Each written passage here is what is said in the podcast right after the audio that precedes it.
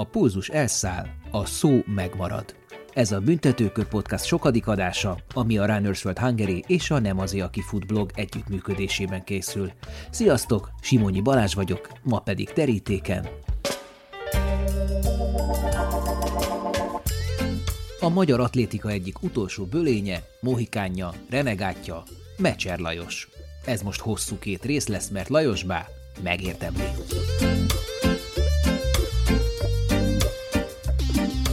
Van egy olyan mondás délvidéken, hogy aki nem látta Gucsát, nem ismeri Szerbiát. Itt az évenkénti Trombita Fesztiválra gondolnak, ahol teljes keresztmetszetben mutatkozik meg balkáni szomszédunk, zene, kaja, életérzés, ideológia. Ezt a mondást tovább fejlesztve, aki nem tud Mecser Lajosról, nem ismerheti a magyar atlétikát. Mecser egész életében futott, és ma is elkocog még két-háromszáz métert, de inkább már sétál, gimnasztikázik. A most 78 éves Lajosbá az élő kapocsa nagy futó generáció, azaz Iharosék és a jelen közt. Itt ajánlom figyelmetekbe a Runners World legfrissebb számát, amiben többek közt a generációk kerültek fókuszba, a korhatár nélküli és a határok nélküli futás, azaz például futás idősen, fogyatékkal vagy éppen kismamaként.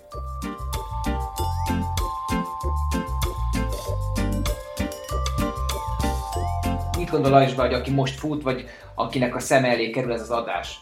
Azt tudja, hogy kicsoda Lajosbá? A mai fiatalság az nem tudja sajnos. Idősebb generáció azt, azt tudja. Mecser Lajos apját a második világháború kezdetén agyonverték, a féltestvérét az áram vágta agyon, ő pedig a cséplőgép mellett zsákolt, kévét kötött, keresztet rakott, és tizenévesként a kiemelkedést az atlétikában látta meg. Ha tudományosak akarnánk lenni, akkor nem mondanánk olyat, hogy szívóságával, szorgalmával, hihetetlen munkabírásával és csak azért is akaratával a legjobb magyar távfutók egyike lett hanem azt mondanánk, hogy Mecser erre volt determinálva, vagy véletlenül ezt kezdte csinálni, és bejött neki. A millió gondolat az utolsó 400 méteren. Hajrázak, nyissak hajrát, nem most, izé, most induljak. Mondom, ez ugyanaz játszódik le, bennem érzelmileg, mint nektek, amikor megfogjátok az ecsetet, az húztok egy vonalat. Hogy ezt most így húzzam, ez így lesz vagy úgy lesz Egy időben, a 60-as években egyeduralkodó volt 5000 méteren, 10.000 méteren és mezei futásban. Bár dolgozott a legendás edzővel híres Lászlóval, de leginkább intuícióból, saját tapasztalatból edző nélkül készült akkor már napi 40-50 kilométert futott két részletben, mert azt vallotta, 25 km naponta csak a középszerűséghez elég. Olyan résztávedzéseket csináltam itt Samoskő a Salgótarján között 3 km fölöltöző anorákba, ami 8-15-ös 3000 volt. Utána még 20 darab 400. Na most ennek köszönhető az, De hol itt a közúton? Itt a... közúton, itt a betonon. Én abban a hónapban, decemberi hónapban futottam 1530 km. A Salgótarjáni bányásza vagy a Stécé színeiben versenyzett szinte két évtizeden át. A katonaságot nem tudta elkerülni, sportszázadba került, de a Mecser Express ott is működött. Egyszerűbb volt Egerből Salgótárjába hazafutni a 70 kilométert a hegyeken át, mint a csatlakozásokat várnia. Volt olyan negyedév a katonaságnál, amikor 2560 kilométert futott össze a laktanya környékén. Voltak az MB1-es meccsek. Az MB1-es meccsekben volt szünetben futóverseny. Ez a 3000 méter futóverseny. És akkor nyilván a nagyapá... Ez egy ilyen show műsor volt a nézőknek? Igen, igen. Ha a doppingot leszámítjuk, a távfutás egy tiszta sport, nincs ha, meg nincs hoppá, az nyer, aki jobban bírja. Mecser dominanciáját jelzi, hogy 22-szeres magyar bajnok, 11-szeres magyar mezei bajnok, jó pár országos csúcs felállítója. 1968-ban Stockholmban akkora országos csúcsot futott 5000-en, 13-29, amit 34 éven át nem tudtak megdönteni. Minden összefolyt, majd alig láttam a, a pályát, csak éppen a salak szélét minden erőmmel, futottam mögötte. És akkor utolsó 5 méteren valahogy megelőztem, beértem. Annélkül, annélkül nincs verseny. Aki komolyabb eredményt ér el, minden embernél, aki fut, valahol jelentkezik a holdpont. Erre lehet készülni edzések? Hát azért kell edzetnek lenni, hogy minél később jelentkezzen ez a holdpont. Kis olimpiának is nevezték azt a vihadalt, hiszen még a tizedik helyzet is országos csúcsot futott, a körönkénti 60-61 másodperces tempóval. Mecser legyőzte a két leendő olimpiai bajnokot is, valamint Ron Clarkot, akkor legnagyobb futóját. Londonban felállított 6 mérföldes és 3 mérföldes Európa csúcsot is. Két dologba kellene elismertetni az országba is, hogy vagy valaki világversenyen jó fut, vagy világcsúcsot, vagy időeredményt ér el. Valahol mind a kettőt ezen a szinten kéne reklámozni, értékelni. Két olimpián vett részt, Tokióban és Mexikóban. Bejárta a világot, Versenyszezonban két hetente futott mindenfelé. A rangos amerikai fedett pályás bajnokságon, vagy a párizsi Lümenitén, vagy a prágai Rude Právó versenyeken többször szakította át először a célszalagot. Prágában például olyan ólomkristály kupákat kapott a főszponzortól, amik egy autó értékének feleltek meg. EB ezüstérmet nyert 10.000 méteren 1966-ban. Emiatt dobogót vártak tőle az 1968-as mexikói olimpián is. Mert ha nekem hát nem Mexikóba viszik fel az olimpiát, a tengerszinten van, akkor legrosszabb esetben is második, harmadik vagyok az olimpián. 6-8 évig lehet valaki ezen a szinten már. Lajosbánál mikor következett be a, visszaesés? Vagy ez a Hát ki, nekem a mexikói olimpia az, az tört meg. Sokáig tartott, amíg feldolgozta az olimpiai kudarcot. És azt, hogy sikertelen szereplése, valamint bontott téglákból rakott házának építése miatt célponttá vált. Talán ma már elintézi jellegzetes mondásával, jó vanna, Ismerősei, sportársai jó szándékú, de nehéz, nem megalkuvó embernek írták le. Ez a tulajdonsága vezetett oda, hogy 1969-ben a Magyar Atlétikai Szövetség eltiltotta a külföldi versenyektől. Ott mecser megtört, és bár még nyert belföldön, de már csak futogatott de örökké sumákoljon az ember. Ez őrli az embert lelkileg. Hát nem, én nem arra készültem. Hát akkor én mire fölfussak napi 50-60 kilométert, hogy hát, amit nem, nem én határozom meg, hogy most én erre a versenyre megyek. Az Magyar Atlétikai Szövetségben nem lehetett. És erre föl azt mondtam, hogy akkor oké. Okay. A fontos stadionok kapui bezáródtak. Eredményeit nem is jegyzi 1969 után pedig 1974-ben megnyeri a mezeit, tízezren második, ötezren pedig harmadik itthon. Hát ugye fiatalokat morogtak, mire vényöreg, mi a fenének jött ide, így meg úgy. Hát most mit csináljak? Kénytelen voltam, akkor nyertem a 11. országos mezei bajnokságot. Ennek ellenére fizetését a Nógrádi szénbányáknál 3300 forintról 2770-re veszik le. Végleg megsértődik, így elmegy Diósgyőrbe, évtizedes klubhűség ide vagy oda. Én nem kerültem egy olyan válsághelyzetbe, mint szegény iharos, mert ugye az ember, mi nem kaptuk meg azt, mi nem voltunk becsülve. Az volt a baj, szegény iharos is. Azért ment az italra rá. Én kerestem hogy a gyógyírt arra, hogy kerestem a természetet. Szélészkedtem, utána megtanultam a méhészetet. Egy kicsit emberek... Miért pont a méhészet? Mert méhek szemtől szembe szúrnak jel, van jellemű. Több, nagyobb a méheknek, nagyobb a jellemű emberileg, mint az emberekben van. Mecser története relevanciával bír a mai időkre is. Hogy talál rá valaki arra, hogy miben tehetséges, hogy küzd, milyen a szívós munka, milyen a siker, és milyen, amikor gáncsolnak valakit. Karaktergyilkosság a vezető újság hasábjain, eltiltás, ellehetetlenítés a mondataiért, amik mai napig igazak. Én ezeknek nem futok. Vagy én vagyok az egyetlen futó az országban, aki valami eredményt tud felmutatni iharosék óta. De hát senki sem proféta a saját hazájában, és az sokszor előfordul, hogy egykori atléták dehonestálóan nyilatkoznak a mindenkori maszról. Dobrád megyének volt 17 atlétikai szakosztálya, ma már nincs kettő. Lajos Báról közel 8000 cikket találni a magyar sajtóarchívumban. Ha ellátogattok a Nem az aki fut blogra, ott számos extra tartalmat, képet és cikket találtok, ami kiegészíti ezt a hosszú életút interjút. Az egész podcast célja amúgy is, hogy időbenni és szakák szerinti átfedésekkel ugyan, de a futó történelem cserepeit valahogy egy mozaikká ragasszam össze. Az adás sorozatban hosszan hallható kortársak, eljövendő futótettek és az oral history révén a múlt egyénisége is. Az egyszer megkérdezték az öregségreától, mert egy Pesten ilyen kocsmába bementek, és ott volt már részegen. És akkor mondták a testnő tanár, mesélte nekem, szóval bementem a gyerekekkel, mindent, megláttam az öreget, mondom, mit csinál az Júlia? Azt mondja, hát rólad beszélek az iskolában, milyen értékes idő a hogy hiány futottam minden. Az a tudod azt mondja Piáson, azért iszom, mert erről is könyvet akarok írni, hogy, hogy részegen mit tud az ember. És mondtam gyerekek, ez nem teljesítmény, ezt hagyjuk már picsába, ezeket nulla fok vízé, magyarul mondva a vízbe belemegy. Ha Sirilla könyveit nem számoljuk ide, akkor az első magyar futós könyvet Mecser Lajos írta. Ráadásul angol-magyar kiadásban jelent meg. A címe a hajrá három pillanata, avagy miért, kiért fut a hosszú távfutó.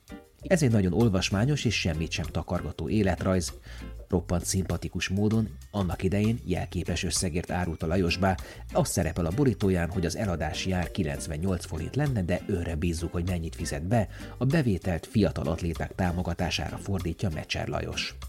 Érdekes módon a második kiadásban megvalósult a régóta hőn áhított nemzeti egység és összefogás, hiszen az ajánlót Gyurcsány Ferenc, Schmidt Pál, Dajcs Tamás, Megyesi Péter és Gyulai István írta. Aki még szeretne, Lajos Bátor rendelhet pár példányt. Mecser Lajos saját bevallása szerint olyan szakmákban dolgozott világéletében a futás leszámítva, amihez nem ért. Versenyzői pályafutása közben kényszerből és azután kedvtelésből, megélhetésből dolgozott kőművesként, ruhatárosként, vízóra leolvasóként, vincellérként és méhészként. Volt országgyűlési képviselőjelölt, és egy évtizeden át vattacukrot árult a sors fintoraként többek között a mezei országos bajnokságokon, szóval ez az egész olyan, mintha Balcó Andrást látnánk, amint a lovardába rakja fel olimpiai bajnokként az ugrórudakat a többi öttusázónak. De ezeket nem élte meg úgy, hogy a Nimbusza az nagyot esett? Én, én úgy fogtam fel az egész dolgot, hogy én ezáltal én gazdagabbá váltam. És lásd az életni a Kárpótól, a 90-es évek elején jó 15 év kihagyás után Lajos Bá újra edzeni kezdett, és szenior világversenyekre járogatott buliból. Amit mondtam, az idő a centiméter, a méter, amit összemérnek, az a sport teljesítmény. Ebben a maratoni kétrészes interjúban szó lesz pardon, ha már maraton, akkor elmondom, hogy 2 óra 17-et tudott Lajos futni ezen a távon, bár nem volt a specialitása, szóval ebben az interjúban szó lesz vérrel írt levérről, a magyar magaslati edzés mekkájáról, Bánkútról, a kezdetekről, a kiteljesedésről, vagányságról, salakos és mezei futásról, holdpontról, iramról, úti és versenyélményekről, a test és az elme sajátosságairól, csúcsdöntésről, iharosról és rózsavölgyiről. Szó szerint kendőzetlenül, hiszen Lajos bárcsak legyintett a maszkviselésre az interjú alatt. Az adás érdekessége még, hogy néha megszakítom felvezetőkkel, hogy egy-egy téma hátterét megvilágítsam, illetve megszólal benne három meglepetés vendég is. A büntetőkörbe jöjjön tehát az az ember, akinek a sport öröm és cél, mérce és eszköz, hogy önmaga számára az maradjon, aki egykoron is volt. Mecser Lajos, első rész. Olyan dolgokról fogunk beszélgetni, ami 50-60 évvel ezelőtt történt. De azt gondolom, hogy a mai időkre is van relevanciája. Hogy mesélj egy kicsit a gyerekkoráról, hogy mit lehetett ott megtanulni, amit később a futásába beépíthetett. Én, én, én Bükkorányosan születtem, a Büklábánál, az ország egyik legszebb fal, faluja tényleg, és én még természetes világban éltem, mert a régi parasztemberek, mit nagyobb, nagybátyámnak, mit volt hat volt földje, a régi parasztemberek még ugye a 8-10 volt földben dolgoztak, még gyerekek ott gyerekeskedtünk, tényleg nem voltunk gazdagok, de meg volt az a természetes világunk, az, hogy például, mint sztori, hogy elküldtek a tehenekre, hogy vigyázzon, mi gyerekek össze, összecsődítettük a teheneket, elrekeztettük a patakot, ott játszadoztunk, tehenek hazamentek előbb, mint mi, mi még ott eljátszottuk az időket, ott ostorral vártak. Voltak ilyen élmények, de még mi a természetes világban éltünk, ami ma, ma, ma már nincs meg. Sajnálom a gyerekeket, a mai gyerekeket, mert a, a technika megöli az érzelmi világunkat. Nem kéne engedni, valahol az ember, viccesen szoktam mondani, hogy a fán voltunk, a fán közelébe kell maradni, a természetbe kell élni. Na és ugye én, mint a gyerek ottan ott el, eljöttem ide Salgótanyába, ugye az 50-es években nem volt rózsás Magyarországon az élet, de sokkal boldogabban éltünk, mint a mai gyerekek, mert tudtunk egymásnak örülni, a, a, akármit kezdtem itt a SVTC-be az atlétikán, jártam edzésre, hát csak egy példát mondja, mindennek az alapja az atlétika. Nógrád megyének volt 17 atlétikai szakosztálya, ma már nincs kettő. Szóval ez egy mindennek Jó, de az ország nem csak akkor, hanem ma is futballcentrikus volt. Tehát az SBT, amire hivatkozik Lajos Bá, az is párjaként kezelte az atlétikát. Tehát Hát, hát, hányszor találkozott a SBTC elnökével, amíg aktívan sportolt? Hányszor jött az edzésre? Ne, nem, nem sokszor találkoztam vele, mert nekünk még, még gyerekkorban, még, mikor itt gyere, még már kezdtem valaki lenni, úgy, ahogy, még költségvetése volt, úgy vittem el a saját pénzemen. Augusztusig még nem volt költségvetés, saját pénzemen a többieket, meg kollégákat, haverokat magammal, mert ugye ez egy, a sport az egy társas dolog. Nekem kellett négy-öt ember, vagy három ember, akivel tudtam edzeni, versenyszerűen minden fölkészíteni. Hát én olyan résztávedzéseket csináltam ö, Somoskő, a Salgótarján között három kilométer, fölöltöző anorákba, ami 8-15-ös 3000 volt. Utána még 20 darab 400. Na most ennek köszönhető az, De hol itt a közúton? Itt a, Köt közúttan, itt a betonon. Hát, de gondolom nem volt akkoriban akkor a forgalom, Nem, mert ez nem. egy határfaló, somos figyelj, nem, nem volt az izébe. Határőrök még integettek is, nem ismerték Lajos Bát, nem? Hát volt olyan is, igen, én, hogy hiákoltak. Szóval én, én még örülök annak, olyan természetes világban éltem, hogy akár gyerekkortól, hogy eljöttünk Idányámmal, utána, mert ott is nevelkedtem, meg itt is. Édesapjával mi történt? Az meghalt 44-ben, de a há- a háború. Katona volt?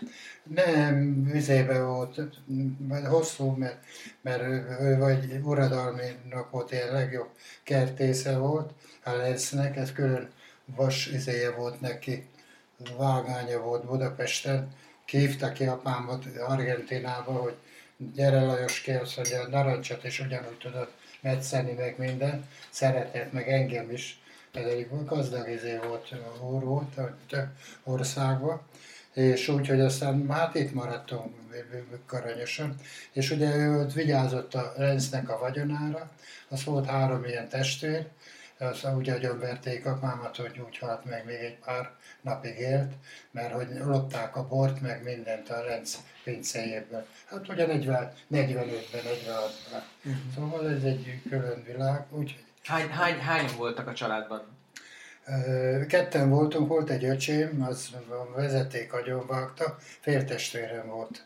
Úgyhogy A nevelőapjának a gyermeke? nem, második, a anyám már négyszer ment férhez, második férjétől volt az a gyerek, én voltam az elsőtől. Hogy, hogy agyonvágta a vezeték? Fölmászott ilyen madárfészekre, 10 voltos vezeték, és hozzáért a vezetékhez, és akkor 12 évesen. Úgyhogy ilyen kicsit ilyen makacsót, ilyen a haverokkal játszadoztak minden, aztán ilyen virtuskodott. Ö, Olvastam a, a, a Lajos bácsitól, hogy volt olyan tél, amikor rövid nadrágban és hosszú zokniban mínusz 15 fokban járt kelt. Ez igaz? Hát, igaz, igaz, mert, mert itt közel volt az iskola, itt a acélgyár iskola, még ott laktunk a, a Halda mellett, vagy az mellett, és volt olyan bizony, hogy olyan, meg egy szobában laktam, anyámmal, ugye volt már tíz évesen már főztem paprikás krumplit, vagy egy, egy évesen, hát olyan volt a körülmény. Anyám eh, férhez ment, itt hagyták, elvált szerencsétlen, hogy dolgozott a dróthúzó üzembe, a, célgyárba, ugye, a dro- és akkor úgy, úgy, hát úgy kezdődött, hát ez volt. És akkor időnként elmentem Bükkaronyosra, ott jobb életem volt, nagynéném, uh-huh. nagybátyám ugye úgy szerettek, mert nem volt gyerek, nem is lett nekik. Hát volt csak meghalt, két gyerek is meghalt nekik. És úgy, hogy aztán ott is éltem ilyen természetes életet. Hát, ö, hát én 14 évesen már cséplőgépnél zsákoltam például gyerekkor. In, inkább, inkább ilyen boldog gyerekkor emlékszik, ilyen, ilyen szeretetteli légköre, vagy melós, kegyetlen, kemény, durva, nehéz? Hát inkább arra emlékszem, hogy sajnos hát akkor olyan világ volt, ugye 40-90-48-ban, hát, hát mellettünk volt egy rakodó. És akkor volt, mikor egy éjszaka, mit tudom én, egy csilleszenet elhordtam például, hogy ne fagyjunk meg. Szóval ilyeneket megcsináltam gyerekkorban. De, de mondjuk ez egy életre megtanított arra, hogy ember legyek, céltudatosan éljek majd. Ez mindig volt elképzelésem, és ugye ez annyira végig kísért, és ugye ott volt a bánya, szénbánya, Salgóbányán, és ugye kidobáltak rezet, meg minden, és akkor mi gyerekek kimentünk, összeszedtük, leadtuk, azt volt egy kis pénzünk. Hogy mondjam, meg volt az a természetes mozgás, amit most korművés pénzért sajnálom, mert drága pénzért sok gyerek nem tud eljutni, mert a tornateremben egy szülőnek fizetni kell nem tudom hány ezer forintot, de nekünk természetesen meg volt ez a mozgás, a szabadban, mert életkörülmény volt. Mit tudom, redobtok a táskát, azt akkor rönylabdával foci. Szóval Mennyire lehetett itt érezni hát az 50-es éveknek ezt a nyomasztó légkörét, hiszen akkoriban volt kamasz, akkor, akkor kezdett kinyílni kvázi a világ, akkor, akkor serdült fiatalemberi Lajosbá, és ráadásul itt egy határmenti faluba, tehát vasfüggöny, stb. Milyen, milyen volt itt az élet? Mennyire lehetett ezt érezni, illetve mennyire kárpotolta a természet? Mi mondjuk, mi gyerekek még nem nagyon foglalkoztunk vele. Nem kellett vigyázni a szájukra, nem, nem kellett óvatosnak lenni? Mondjuk, hogy mondjam, annyira szegények voltunk anyámmal, hogy nem tudtak velem mit kezdeni történetesen, még a jártósón leszem. De én természetesen éltem, mert én, én tényleg, én, én előttem csak kétfajta ember van, jó és rossz. Mindegy, hogy a valakinek piros vagy fekete. Nekem ez egy cigány barátom volt az iskolában. Egymás mellett ültünk a padba, az iskolába. Volt, amikor egy éjszaka, hogy elhordtam a elhartuk a szenet, ő is hozta, és akkor hulla fáradtak voltunk, azt lefeküdtünk oda a sarokba, azt a tanítóbácsi hagyta, hogy ah, aludjanak ott, vagy mit tudom én. Tényleg egy, egy ilyen boldog, gazdag lelki világban éltem én, mint gyerek, uh-huh. gyerekkorban, úgyhogy ennek ellenére nem a pénz, nem a fényűzés, hogy ilyen autó, meg ilyen helikopterrel közlekedjek, szóval nem, nem ez motivál, ez nem érdekelt minket.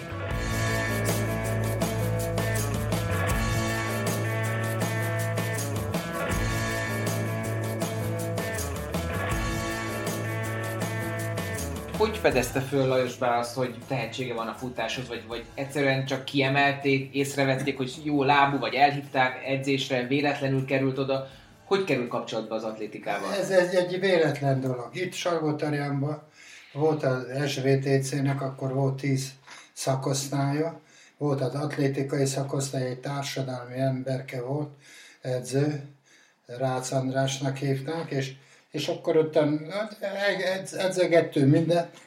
Nekem volt ilyen gyerekkorban is volt ilyen szívzönejem. Igen. Na most ugye le akartak tiltani, de utána volt egy nagyon menő orvos, belgyógyász, és azt mondta, hogy figyelj, én megadom az orvos, sportorvosit, és egy év után visszamentem ez a tarjáni sportorvosokhoz, ez a 60-as, 50-es évekről beszélek, Vissz, visszamentem, és mondták, hogy jó, hogy abba hagytam a sportot, leálltam egy évet. Mondtam nekik, persze mondom, csak kétszer annyit futok, mint azelőtt.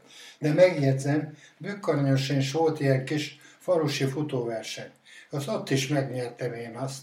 Ez egy olyan dolog, mint a sztori, mint annak idején ugye Rózsavölgyit is úgy fedezte fel Iglói, a honvédségben 20 évesen, amikor katona volt, hogy futni kellett felszerelésbe három kilométer, és, és akkor ugye nem tudom hány perccel megverte többieket. Ő is például 20 évesen kezdte el, és mégis elérte azt, hogy Rómában harmadik volt az olimpián. Az Elliot mögött, meg a Jazzy mögött. Vele egy kapcsolatban azt nem értem, hogy utána, utána ő, ő cigarettázni kezdett. Ez hogy lehet? Hát utána, az, hogy mondjam, az az igazság, hogy mi, én legalábbis, mi, mi, mi én már többet dolgoztam, többet, hogy mondjam, többet előtte, mikor kimentem 60, 7-ben fedett pálya, amerikai fedett pálya bajnokságra. Én abban a hónapban, decemberi hónapban futottam 1530 km körül, 1500 felett. Minden nap, de 50 km itt betonon. És az a rész, az az erős munka, az a részszám, meg minden.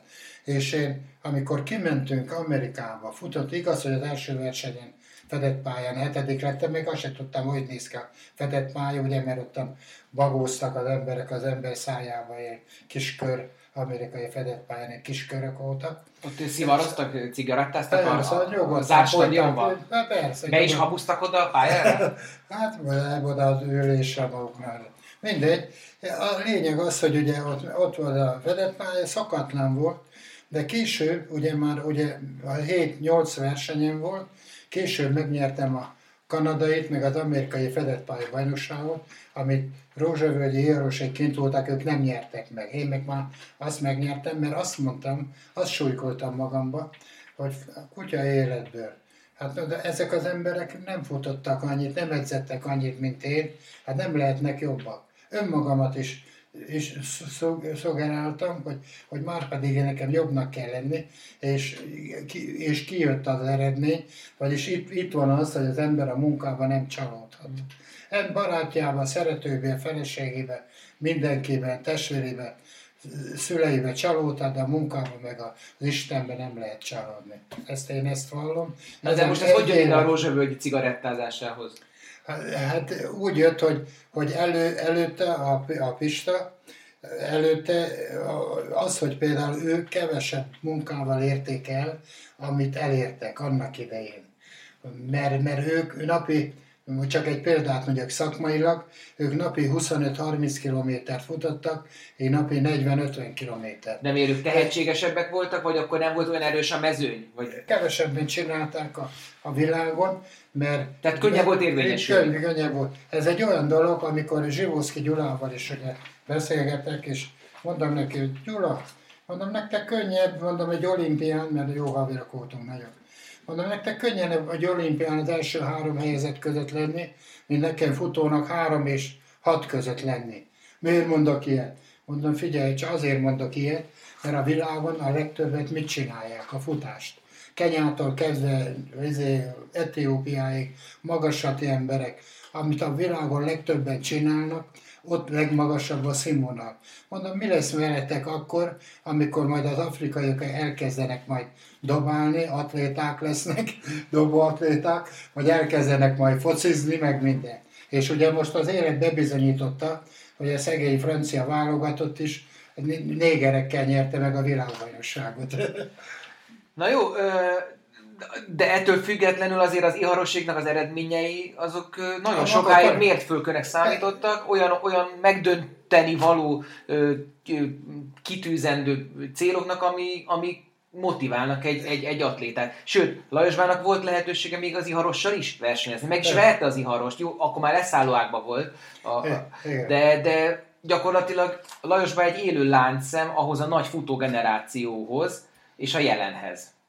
Hát kétségtelen. Most az a, az a helyzet, hogy az iglói, hogy egy kis történelem az iglói, az edző, ő, az edző uh-huh. ő kiment Svédországba. Uh-huh. Tanulmányozta a svéd, ott a hóba való futást, a intervall edzéseket. Ez a fartlek. Fartlek edzés, meg mindent, ő ott tanulmányozta mondják a részszáv edzéseket, és ő tovább csiszolta iglói ezt a dolgot Magyarországon, és ebből, ebből táplálkozott, és ebből lett erős. Szintén ehhez hasonló volt az én edzőm, majd mondjuk átvágott engem sajnos, de én elfogadtam, legyen életem végig edző a Híres László. Ő is ezt csinálta, ezt a, ezt a résztávos fartlek edzést. Jöjjön egy kis atlétika történet. Híres László sokszoros magyar, angol és román bajnok volt a 30-as, 40-es években. Az ország első akadályfutó bajnoka volt. Később ő lett a 16. mesteredző Magyarországon. Híresnek híres tanítványai voltak.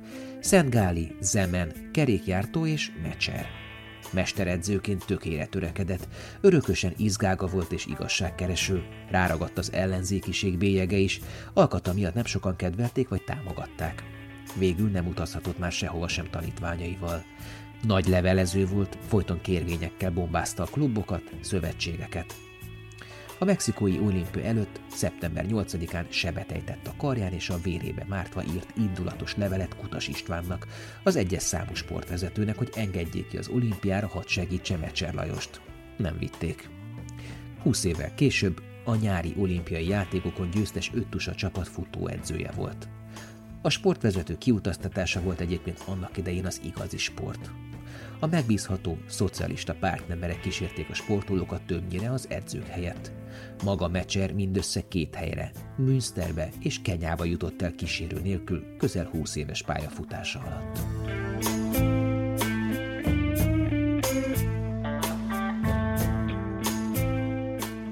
Csak egy példát mondjak, ha egyik nap erős résztávedzést csinál, akkor másnap ki a természetre fatlek felé futás, hogy fölfrissíteni. Mint a szív is ritmusba ver, a terhelést is csak ritmusba lehet adni a szervezetnek. Szóval nem lehet mindig a magas széténekelni, mert ezért van az, hogy, hogy például nagyon érdekes dolog, hogy a, az atlétika a legtermészetes sportág. Csak erről nem beszélnek. Mi, mi van a természetben? Ugye a fa ősszel dolgozik belső felszívja a nedvet, minden. Ugye a, ugyanúgy az atléta ősszel, télen alapozik. Tavasszal a növény, az almafa virágba borul, az atléta is formába hozza magát. Nyáron, ősz felé vannak a versenyek, akkor érik meg az alma. Térjünk vissza a, a kezdetekhez. Meglátták egy mezei futóversenyen, egy, egy ifjúsági versenyen? Megvoltak a szervezett versenyek, ezek a békekupák, megyék között, meg minden. Sok, sok kis verseny volt, ilyen kis verseny. És ugye az ember részt vett ezen, no, elmegyünk ide futni, mit tudom én, Valasagyarmatra, csak megyén belül, és akkor... De ezt mondták, hogy vegyen részt, vagy a tornatanár mondta, hogy az iskolába javasolták? Nem, nem, elment, ja, visszatérve, én elmentem a elvittek az SBTC atlétikai szakosztályát. Ez társadalmilag működött. Ott volt egy emberke, Zelenka István, ő kassát nyert, meg annak idején a Galambossal a háború előtt országos mezejbajnok volt. Még 60 éves korában, 50-60 éves korában megcsinált 360 fekvőtámaszt a fotbalistákkal fogadtak egy fél liter borba. Maga a légkör, az a olyan mindenki hozzám hasonló életkörülmény lévő pajtások, úgy magukkal ragadtak, magukkal vittek. Mhm. Ez úgy van a mai is, hogy például, hogy mit tudom én, a gyerek gondol egyet, most én vízipolós leszek, most mert hogy azt hallja, meg olyan a barátjai kör, akkor az lesz előbb-utóbb. Vagy, vagy ez egy ilyen véletlen, ez hogy mondjam, mindenkiben van egy képesség, csak azon, azon múlik, hogy azt a képességet az életkörülmény ki tudja hozni, és maga, önmaga is a versenyző ki tudja ezt, rádöbben arra fiatalon is, hogy én ebben lehetek valaki nagy. A tehetség és az életkörülmény itt találkozott egymással. Uh-huh. Szóval maga az, hogy olyan, olyan szerencsém volt, hogy, hogy a, a tehetségemet itt tudtam kamatoztatni. De mi mit gondolt egyébként, hogy mi lesz magából, mármint mielőtt elvitték volna atletizálni, milyen életpályát gondolt, vizionált? Hát, talán egy szakmunkás lettem volna, mert voltam péktanuló, fél évig utána könyves tanuló lettem, úgyhogy értem volna az át, átlagos életkorccal, nem tudtam volna kiemelkedni, gondolom én. Elkezdett megyei versenyeket nyerni, ugye? Igen. Ezek ifjúsági versenyek voltak, és aztán egyszer csak fölvitték a felnőttbe? Vagy ez, ez hogy, hogy zajlott ez a ez, ez folyamat? Volt első osztályú szint, másodosztályú szint, harmadosztályú szint. És akkor fölmentünk ilyen versenyre, és akkor volt célunk, hogy jaj, elérjem a harmadosztályt mit tudom én, 10 percet fussak 3000, egy harmadosztály eredmény. Utána 9.30 a másodosztály, és akkor az ember edz, volt célja. Ez pénzt is jelentett egyébként? Nem, semmi nem volt, semmi. Még, még, még melegítőnk sem volt jóforma, nem még pénz. Mire futottak akkoriban hát, de, de, adtak ki azért ilyen egy-egy melegítőt, meg egy ilyen, mit tudom én, ilyen, na, hogy használt cipőt a fotbalistáktól is azért kaptunk. És toklisat, vagy? Nem. De nem ezek a mai testhez álló lastex ruhák, szuper csillapítású cipők. Nem, hát ez már ez már technika, ugye, amit fejl. Jó, oké, fejlődjünk, mert...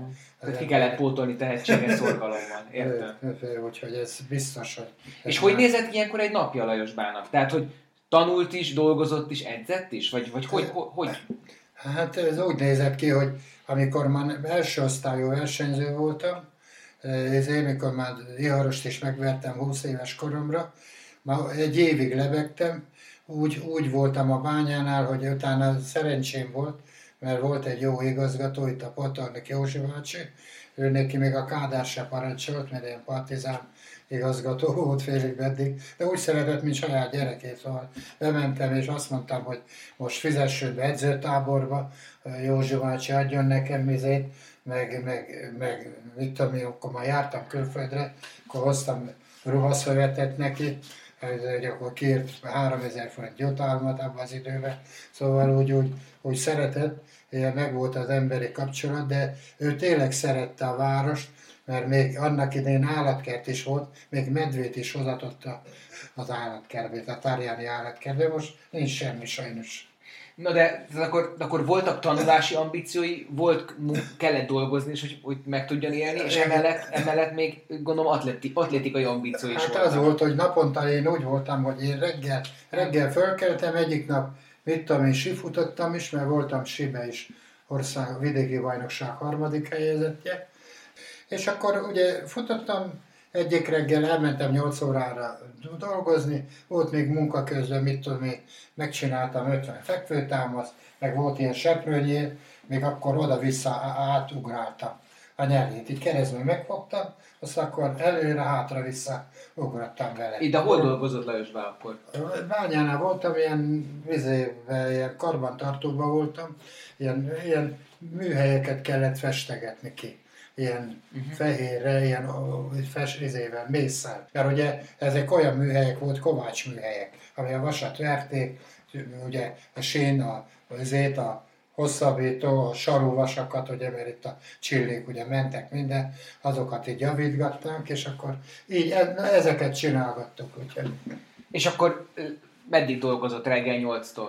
12-ig, ott hazamentem, utána pihentem, utána volt a délutáni edzés az, ami komolyabb volt, olyan hosszabb edzés, olyan négy óra felett. De akkor Én... ezt a munkát már a maga az Egyesület intézte, hogy ilyen könnyített munkába dolgozhasson, hiszen az edzésekre kellett fókuszálnia? Persze, már négy óra munkaidőt kaptam, igen, azért, hogy naponta kétszer tudjak edzeni. Akkor ez egy sportállás volt? Hát félig meddig, igen. És mikor fordult át ez oda, hogy teljesen profi lett? Tehát, hogy nem is kellett dolgozni. Átfordult ez valaha? Hogy mindig kellett dolgozni? Hát ez később, amikor már úgy jártam a nagyvilágot, akkor igen, akkor már, akkor is állományban voltam, csak beírták a műszakot. Néha be kellett akkor is menni, amikor nagyon ráértem, vagy mit tudom, ugye az ember bement a kollégákhoz, meg volt kollégákat meglátogatta, de már akkor szabadabban élt az ember, ugye, mert elég sok edzőtábor volt, külföldi versenyek, ugye, mert Hát ugye, ha úgy nézzük, hát 11-szer voltam Londonban, ugye, mert ott volt, ott, ott a legjobb eredmény. Na most itt az a helyzet, hogy nagy eredményeket éjszakon lehetett futni. Oslo, Stockholm, Zürich, szóval ahol a klíma olyan volt, hűvös volt minden.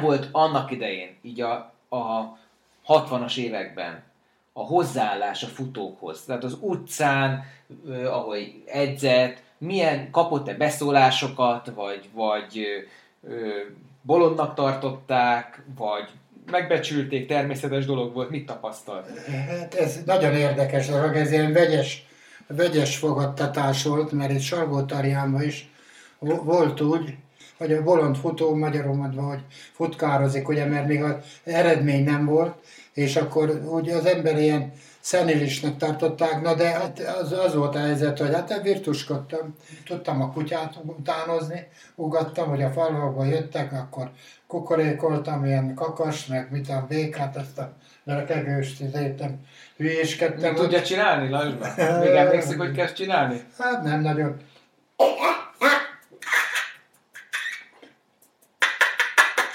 És akkor, el, és akkor hűítette ott a kutyákat, meg a falusiakat? Igen, örültek fel a edzőben. Ez a játékosság, hogy futottunk ugye vizével, és akkor bohémkodtam. Úgyhogy ilyesit is megcsináltam, mikor el, mert három hónapra elvittek katonának minket, örömkatonának, Albert Flórival, a Faházi Anikáika, meg ezekkel voltam katonák. Na most ugye én úgy voltam a honvédségnél, egy hónap után morogtak ottan, a többiek hülyítettek. Ez, sport, ez a sportszázad volt? Ez sportszázad uh-huh. volt. Berágtam, az elmentem a gyengélkedőre. És én a gyengélkedőn lefutottam 2150 km körül. 700 kilométert. És ezt engedték a gyengelkedőn, hogy futkorásszal? És az volt a helyzet, úgy mentem ki, olyan rafinált voltam, hogy oda mentem, nem lehetett ki senki, mondta az ügyeletes tisztakapos. Hát ezt akkor mondtam neki, hogy hát a Szabó alezredes elvtárs azt mondta, hogy megengedte, hogy kimenjek futni. Hát megengedte, akkor menjen. Szóval, de én egyedül ki kimentem, így jártam még futni. És az utolsó nap is futottam, és, és az, az volt a helyzet, hogy ugye átjáró volt ott a két épület között, kellett menni, az, hát volt ott egy ügyelet, ilyen út volt, de egybe volt a két épület, csak mégis volt egy ilyen út, és akkor azt mondja, lelő, de ne basszál már ki, magyarul, ne ne, hogy már lelőjél, már hát ne hülyéskedjél, már hónap megyünk haza, szerelünk lefelé. Tegyük már helyre, mert van egy ilyen legenda Lajos Báról, amit tényleg mindenhol mesélnek futókörökben, hogy amikor katonáskodott Egerben, és eltávot kapott, akkor nézegette, hogy hú, de rossz ez a csatlakozás, hát hosszabb idő lenne hazaérni vonattal, busszal ide Salgóterjánba, mint hogyha átvágna a Mátrán, és ide futna. Ez, ez igaz? igaz? Hány kilométer ez? Hát ez Eger, az közel volt, 70 km, 65-70 km. Ez mennyi, ide, mennyi alatt futott ide? Hát ez körülbelül három óra, körülbelül három és... De aszfalton, vagy az erdélyes fényeken? Hát ott is rövidebb úton, meg ahol lehetett, persze. Aszfalton össze-vissza, úgyhogy. Bánkóton voltunk, edzőtáborban, Tóth Gyulával. Na most őről is nagyon keveset beszélünk, pedig hát hétszer nyert Szegedet, maratoni, de azt nem tudom, hogy miért szüntették azt is meg. Szegedi maratoni futás egy nemzetközi volt. Kétszer nyert Kassán, aranybetűvel ki volt éva neve, meg az elbén volt harmadik a Gyula, 66-os elbén. Ő volt az, akivel több éven át ö, e, e, edzett, edzőtáborozott, tehát az év felét vele töltötte, ugye? Igen. Hány éven át? Hát, vagy 7-8 évig együtt voltunk. Tehát 7-8 éven át évi 6-7 hónapot. Együtt voltunk. Magas, egy, még, még, még egy, egy légtérben is. Tehát ott egy, egy, egy egy Én lent voltam Tatán edzőtáborban. És már kezdett eredményem lenni, és akkor elgondolkoztam rajta, hogy hát ott voltak a dobók különböző sportágak, hogy nem jó éreztem magam, mert a dobók is, no, gilisztafutók, meg hát hülyéskedtek, meg mit tudom én. Hát, mondom, legyen fene, elmegyünk magaslatra. Mondom, gyere Gyura, mondom, kikérem, kérünk pénzt, valahogy edzőtáborba, elmegyünk Bánkótra. És ott, ott úgy hallgatott rám. Az igaz, hogy leveleket is vittek az edzőtáborban? Az a Villafürednél tudod, ott a, szóval ott a postához bementünk, aztán szóltak gondok, hogy na, van ott rend, levél, mentek már arra, futtok, futunk, majd felhozzuk, azt jó.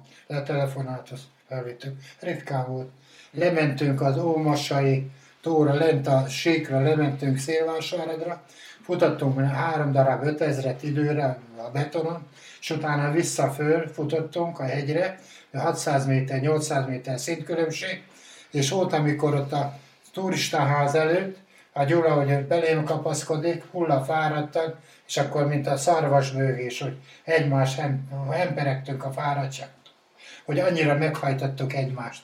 Annyira olyan magas szinten tudtunk edzeni, és ő is azért volt világklassz is, azon maga módján, csak ugye kevésbé van elismerve, és mivel nem ütközött, mert ő maratoni futó volt, én meg 5-10 ezeres, nem ütköztünk egymással, igaz, hogy egy maratoni bajnokságban segítettem neki, hogy megnyerje, de, de ettől függetlenül tényleg annyira jó barátok voltunk, de egyébként, ha már itt tartunk, akkor Lajos miért indulgatott el néha maratonokon? Mi vitte rá, hogy maratonon indul? Amikor kifejezetten 5000-re, 10.000-re specializálódott? Hát, eh, hogy mondjam, késő jöttem rá, mert gondoltam már öregkorra, mondom, hát, hogy nagyobb eredményt ér az ember. Ott is úgy értem el egy nagy eredményt a maratonin, két óra 17-et Karmastadba futottam, de a fele ilyen parkban volt, ilyen földútó volt. Mikor volt ez? 89, azért mondom, hogy 70-es évek. De akkor mi vitte rá? Pénz? Pénzjutalom? Vagy micsoda? Nem, mert mit tudom én, próbáltam, hogy hát ott nagyobb eredményt érek el, vagy mit tudom én, vagy, vagy olyan volt, hogy, hogy tudom, elindulok 5000-en, és utána még akár olimpián belefér a 10 izé. Mint az még a Atopeknek? maraton- Igen, hát, igen, hát csak hát ugye fejlődött a világ, magasabb szint már nem lehet. Szóval. De hát azért az nagyon különböző, nem, hogy 5000 készül az ember, és átmegy Hát még az 42 akadályt is kipróbáltam. Kenyában futottam akadályt, mert eh, híresnek az volt a mániája, hogy akadályfutás, még mi magasat, meg minden hátat, jobban eredményt ér el az ember. Hát egyszer ott futottam Kenyába, azt is egyetlen egy akadályt külföldön, de úgy röhögtem, mert ugye Kenyában olyan pálya volt, hogy ilyen, ilyen, ilyen lovarda volt, ilyen karám, ilyen fákból volt a relátó, és ilyen fadarabok volt kitámasztva. Ez volt a rekordtán? Ez volt nekik a rekordtán, meg ilyen füves pálya volt. Liba legelő. Lőba legelő Aha. pálya volt, meg Dairóban. Szóval Ki nem- volt az mérve pontosan? Hát lehet, hogy ki volt, miért, mit tudom én. És akkor mind nevetett Lajosban? Hát azon, azon nézettem, azt nevettem, hogy ugye futottam, az, a, én is ugrottam, hát ugye előtte gyakoroltam egyszer-kétszer, ugye, hogy az belestek sokan a izébe, a vizes árakba. Hát ugye ott sok kenyai úgy futott, hogy életében először futott, ugye, mert, mert ugye más, a természetes életbe élnek. És, és ultrázni nem akart? Tehát ő hosszabb távokat fut, mondjuk egy 100 kilométeres EB-re fölkészülni. Később bejött, már autókat adtak érte, tudod. Igen. de Volt. Hát hogy még a mi időnkben még nem volt. Hát a, Na de a 90-es években még futhatott volna, akkor öt- 50 év körül volt. Nem, hát nem Nem? lehet már akkor nem. Nem? Hát az ember, szóval hogy mondjam, az ember elhasználódik meg, meg az, hogy idegileg. Engem, engem az, hogy magasra fölvitték az olimpiát, és akkor utána ennyire, még utána nem ismerték el, én akkor akkor a pofonokat kaptam mindent, hogy ezt mit tudom én, mit vártak volna tőlem, és akkor ez ennyire rosszul esett, hogy utána azt mondtam, na jó, építkezem majd itt Tarjánba, féltéglából raktam ezt a házat össze. Ez az a ház? Ez az a ház, igen.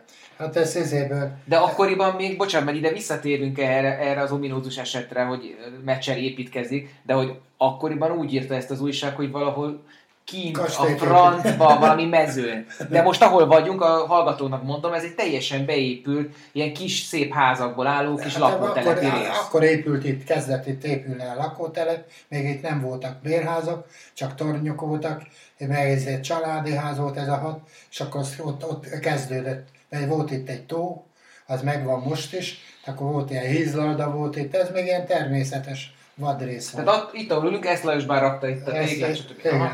Egyébként építkezni azért kellett, mert ö, ö, megházasodott, vagy, vagy akart egy lakást, vagy, vagy, vagy hogy, hogy volt ez? a magam módján kicsivel próbáltam, nem, mert ez nem nagy anyagi, mert sok el, elcsodálkodott, hát ez nem kastély, meg minden. Hát mondom, minden bányásznak van lakása, nem volt ott anyagból. Három és fél hét alatt beraktam egy 26 ezer darab téglát, és mellettem kocsma és jöttek az emberek, szóltak, hogy eljönnek dolgozni, mit kell csinálni. Hát mondom, nem kell csak, akkor nagy pénz volt napi 300 forint, adok 300-at, csak a felét kell megcsinálni, mit én. Mit? Hát gyere, megmutatom. Padlón hordtam föl a beton, lekeverve, ezért kézbe, vödörbe, és hordani, meg vízén, betonozni, minden, nem vállalták. De miért kellett elkezdeni ezt az építkezést? Mi motiválta? Hát az, hogy, az, hogy az motivált, hogy idősebb koromra, mert ugye az ember, mi nem kaptuk meg azt, mi nem voltunk becsülve. Az volt a baj, szegény iharos is. Azért ment az italra rá, szegény Sanyi, és mondták nekem, Szekeres ez volt az utolsó tanítványa, iharosnak, az is futott két óra, húsz körül maradt. Szekeres Feri? Igen. És akkor mo- mo- mondja, mondja, hogy azt mondja, ne menjél, ne, ne keresd a Sanyit, azt mondja, Lejárod a kocsmába, a Joros azt mondja, nem fog ő neked mondani semmit, nem szól, nem fog neked tanácsot adni az éve. Na most ő is, a Sanyi, ugye egy, belekerült egy vákumba.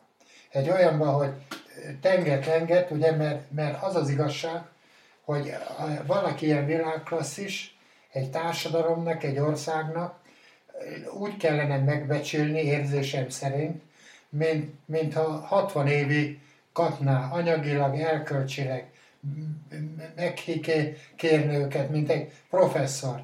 Mert egy, egy, egy, egy, egy, egy nagyon rossz színész, mint a Bodrogi, még 87 éves korában is elfoglalja a fiatalok elől a helyet, mindenütt föllép, még mindenütt még éhezik, fázik. Nekik lehetőségük van még száz éves korukban is, de egy sportoló nem tud csak 4-8 évig magas szinten lenni.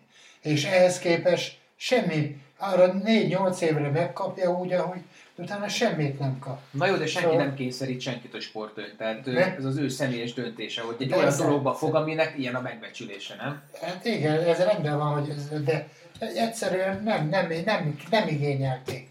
Nem, nem érdekli őket. Na de akkor visszatérve, azért kezdett el építkezni, Azért, hogy, hogy, hogy ő maga kezébe vegye a sorsát, hogy igen, ne legyen az államra utal, hogy kap esetleg valami lakást, valamit, igen, hogy, kivéhes sportoló. magam, hogy ez mondjuk egy saját, kertbe kimegyek, izé, szóval az, hogy ön, önmagam körül egy más világot felépíteni. Lajos bár Salgótarjánban él, abban a házban, aminek a tégláit saját kezével rakta fel még aktív sportolóként, és aminek építése közrejátszott a Mecser botrányban ami Lajos Bá ellehetetlenüléséhez vezetett. Az elmúlt másfél évszázadban a fekete arany miatt iparvárossá fejlesztett település panelrengetege, betondzsungele, egy fájó tájseb a csodás környezetben. Érdemes erre kirándulni. Itt van egymás mellett Salgóvára, a Somoskői vár, és nem messze a szlovákiai Fülekvára. Itt van a Medves fenség, Európa legnagyobb bazaltplatója, és egy köpésre a Mátra. Errefelé azt beszélik, hogy a Nógrádi megyeszékhelynek és vonzás körzetének leghíresebb alakjai Madács Imre, Mikszát Kálmán, Zente Ferenc, Győzike és Mecser Lajos.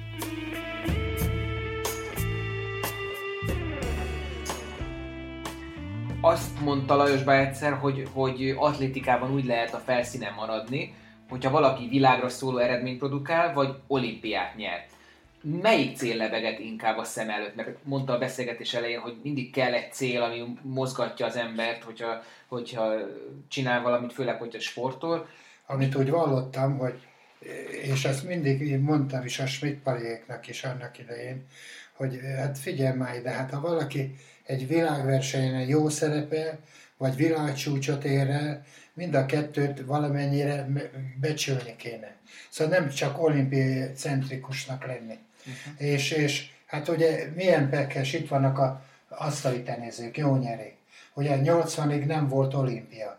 Hiába verték meg a kínaiakat, ugye, de, de, izé, de mivel nem nyertek olimpiát. Nekem is az volt a legnagyobb pekem, amiről nem tehet az ember az életről. Mert ha nekem ha nem Mexikóba viszik fel az olimpiát, a tengerszinten van, akkor én az olimpia előtt egy hónappal megverem a, a két olimpiai bajnokot, a világcsúcs, tehát ott világ legjobb idejét futok, legrosszabb esetben is második, harmadik vagyok az olimpián. És ugye már akkor az ember ugye anyagilag is már kapna életjáradékot, meg mindent. De, de mivel magasra tevitték az olimpiát, erről nem tehetett az ember, és nem tudott úgy szerepelni, de, de, de mivel volt volt egy másik lehetőség, Európa-bajnokság. De most arról nem tehetek, hogy 66-ban ugye az NDK-sok azok nyílt titok volt, hogy dopingoltak. Az NDK-sok röhögtek rajta, azt mondja, jó, azt mondja, van 30 doping, amit ki tud mutatni a műszer üzébe. De van másik 30 doping, amit nem tud kimutatni a műszer. Az NDK-sok már kutatták, már előré voltak. Itt nekem a háza, a Jürgen háza, aki megvert engem, hát, hát ha más A Népstadionban az EB. Hát ez, ez doping volt, hát persze ez természetes volt. De van értelme ennek, a, mi lett volna, ha kérdéseket boncolgatni? Mert így azt érzem sokszor, hogy, hogy, hogy Lajos Bá nem tud ettől szabadulni. Nyilván, nyilván nehéz ezt feldolgozni, de mintha mindig ezek a sérelmek bántanák hogy magaslaton volt az olimpia, hogy doppingoltak az NDK-sok, hogy aztán itthon ö, eltiltották, hogy, hogy ezt, ezt, ne, ezt nem egyszerűbb elengedni ezt a dolgot? Én félig mentig én elengedem, de, szóval hogy mondjam, igyekszem is elengedni meg minden, csak az, hogy például so, sok esetben mondják, hogy hát mit, mit verem a nyálamat, meg mit tudom én, mert így, meg úgy, mert én az egómat, meg mit tudom én, játszom az eszem, és mondtam nekik, akkor ilyenkor el, elfogja az ember a dő, hát figyelj majd ide, jó, rendben van, nem, olimpián nem jó szerepeltem, de mondom, akkor fussál Európa csúcsot, vagy, vagy, vagy, vagy érj el tizen, mit tudom, néhány magyar bajnokságot. Szóval akkor, akkor rád is föl lehet nézni, föl lehetne. De szóval, inkább, inkább érzi úgy Lajosbá, hogy, hogy a, a rengeteg edzés ellenére, hiszen tagadhatatlan, hogy végig melózott másfél évtizedet, kőkemény edzésekkel, hogy az a rengeteg munka nem hozta meg a gyümölcsét, tehát van egy csalódás Lajos Bában? Vagy pedig inkább boldogan néz vissza a pályafutására? Én magam felé én boldogan nézek vissza, meg, meg ör, örülök annak, amit eddig elértem. Hogy mondjam, azért általában a tanultabb emberektől azért, azért hogy mondjam, megkapom azt a, azt a megbecsüléti érzést, csak egy példát mondjak, ilyen Tarjánban van ez a olvasó-író találkozó, és a Spíró György lejött egyszer, azt mondja nekem a Spíró, azt mondja, ismerlek én téged, aztán láttalak az MTK Dózsa meccsen futni szünetbe. Na most van, voltak, vannak jó dolgok, amit, amit, amit hiányolok. Mert jó, rendben van, változott a világ minden. De, de abban az időben voltak az MB1-es meccsek. Az MB1-es meccsekben volt szünetben futóverseny. Ez a 3000 méter futóverseny. És akkor nyilván a nagyapa... Ez egy ilyen show műsor volt a nézőknek? Igen, igen. És akkor a nagyapa kijött a meccsre, látta, hogy mit tudom én, jaj, az unokám ott fut a meccserrel, vagy általában én nyertem mondjuk azt a szériát, és akkor úgy, úgy, úgy visszaköszön az idősebb generáció, úgy még megadja a tiszteletet, és ez egy, egy jó eső érzés. Jó, hát akkoriban a pályák körül még volt rekordtár, most már a foci pályák körül nem építenek, mert spórolnak ezen. Ez még sztori, megtörtént sztori volt, hogy például jönnek nekem ilyen drukker, és mondja nekem, hogy az, hogy Pester az, hogy beszélgettünk ott ilyen társaságban a fotballmeccsen, és az Albertra beki, bekiabálták, hogy fussál már Flóri, fussál már Flóri. Albert kikiabált azt mondja, a futóversenyt a meccsen nyerte. És mit gondol Lajos Bá, hogy egy futókarrier mekkora időt fog át? Tehát mondjuk mennyit lehet ugyanazon a színvonalon edzeni, teljesíteni évről évre? Mennyi az? 8 év, 10 év, 15? Ma már, ma már a futók olyan magas a színvonal, hogy négy, már lassan már négy évig lehet valaki világkassz is. Szóval annyira, annyira maximum nyolcig elmegy, de, de már egyre kevésbé, szóval ne, nem szervezett kopik, uh-huh. de azért már, úgy tudom, általában a futók ma már még a, afrikaiak is körülbelül 25 20-25 évre érnek be, akkor még egy 5-6, még 32-ig tudnak világklasszisok lenni, de ez minden embernél jelentkezik. Szóval nem lehet egy 6-8 évig lehet valaki ilyen, ezen a szinten már. Lajos Bánál mikor következett be a, a visszaesés? Vagy ez a Hát ki, nekem a mexikói olimpia az, az tört meg. Ott. De az, az, az azért törte meg, mert itthon kapott a, a hideget, meleget, hogy, hogy hogy szerepelt, vagy azért, mert egyszerűen ö, többet várt magától, és nem sikerült? Mind a kettő. Mind a kettő. Szóval ez is, ez is ártott, az is ártott. Sok volt. Uh-huh. Nem, egyedül is voltam, vidéken voltam, szóval nehéz volt nekem ezt, ezt nem lehetett feldolgozni, szóval...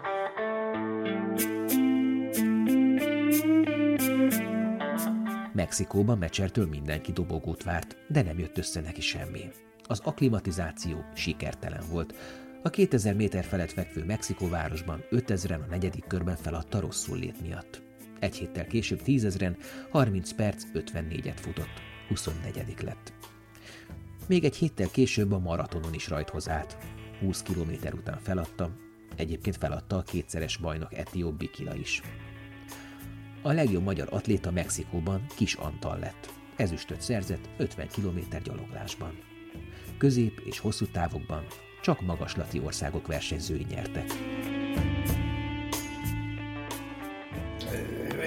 Országos szintig föl lehetett dolgozni, hogy mint a magyar futó legyek, akkor kezdtem el ezért is az építkezés, minden szóval, de, de úgy, úgy, úgy, úgy van, nem, nem ment.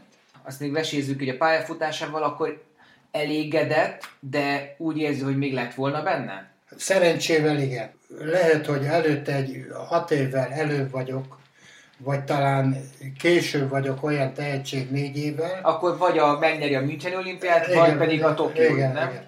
Már a Müncheni olimpiát nehezen nyerhetettem volna meg. De ja, lehetett, a, a film miatt? A virén, nem a virén miatt, mert vérdopinggal. Nekem elmondta Sír József, menedzser volt szóval a Sír József, Na és akkor... Ő a Kaja bácsi, ugye? Kaja bácsi, igen. igen. De mondta, hogy a vérén vérdoppinggal nyerte az olimpiát. Szóval magasaton volt, levették a vért, és a rajt előtt egy órával megkapta. Az akkor még legális volt? Elment, nem foglalkoztak úgy vele. De a De... megverte itthon Budapesten egy, egy, egy, a képes sportfutáson Lajos Bát egy pár másodperccel. Emlékszik arra? Ne, a vérén vert meg Azt engem. mondom, igen, itt Pesten. Meg vértem bele fogni, igen, fel, föltámadtam, ugye, hogy Az említett Sír Kaja bácsi dr. Sír József. Atlétaként kezdett, majd számos magas, administratív, edzői vagy szervezői pozícióra kérték fel. Fiatalon nyert úgynevezett vágta bajnokságot, 100 yardos angol nemzetközi bajnokságot, 100 méteren pedig 10,4 másodperccel olyan országos csúcsot állított fel, amit három évtizeden keresztül nem tudtak megdönteni. Az első atlétikai EB-n páratlan bravúrt hajtott végre, ez azóta sem sikerült magyar vágtázónak. Három érmet is szerzett. A 40-es években kapcsolódott be a Magyar Atlétikai Szövetség szakmai munkájába. 1951-től 56-ig állami edzőséggel bízták meg. Működése alatt élte a magyar atlétika a fénykorát, világversenyeken soha nem látott sikereket arattak a futók. Aztán 1957-től, mint a válogatott vezetőedzője, tíz éven keresztül irányította a munkát, és ilyen minőségben találkozott vele Mecser Lajos is.